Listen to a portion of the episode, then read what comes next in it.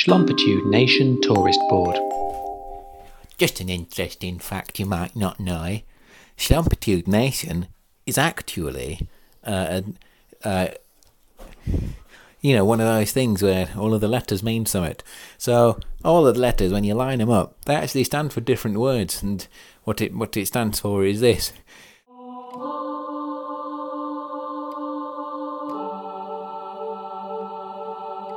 Some leopards once met Peter Twist in the middle of the desert, and they ended up eating some fish and chips, and it went down lovely with a cup of tea.